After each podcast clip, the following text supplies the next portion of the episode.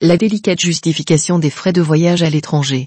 Les frais de voyage à l'étranger ne présentent pas un caractère professionnel et sont donc exclus des charges déductibles faute de lien avec les partenaires commerciaux présents sur les différentes destinations de ces voyages.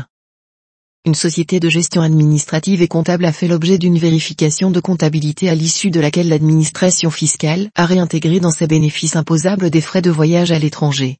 Elle a considéré que de telles dépenses n'ont pas été engagées dans l'intérêt de son exploitation, dès lors que les factures, qui n'étaient assorties d'aucun justificatif, avaient été établies par une société spécialisée dans les voyages d'agrément à thème de luxe et sur mesure en Afrique, en Asie et en Amérique. Saisie la Cour administrative d'appel, confirme la réintégration des frais opérés par l'administration fiscale. Elle considère que la société, qui soutient que les frais de voyage ont été exposés pour la prospection de clientèle et que l'importance de la clientèle à l'étranger justifie de tels déplacements, n'apporte aucune justification sur la réalité de cette prospection commerciale et des contacts noués avec cette clientèle étrangère. Pour aller plus loin. RF 1110, paragraphe 471.